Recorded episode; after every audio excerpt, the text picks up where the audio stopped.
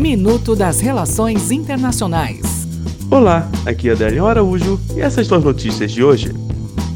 Venezuela. Promotores venezuelanos investigam o líder da oposição, Juan Guaidó. A investigação criminal foi iniciada depois que o governo liderado pelo presidente Nicolás Maduro o acusou de traição. China. Em uma reunião com o primeiro-ministro da Islândia, o vice-presidente dos Estados Unidos, Pence, pediu à Islândia e a outras nações amantes da liberdade que encontrem alternativas ao 5G da China.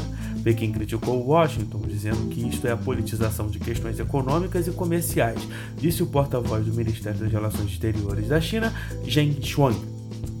Brexit. A Câmara dos Lords aprovou nesta sexta-feira o projeto de lei que obriga o primeiro-ministro britânico Boris Johnson a pedir o adiamento do Brexit previsto para 31 de outubro.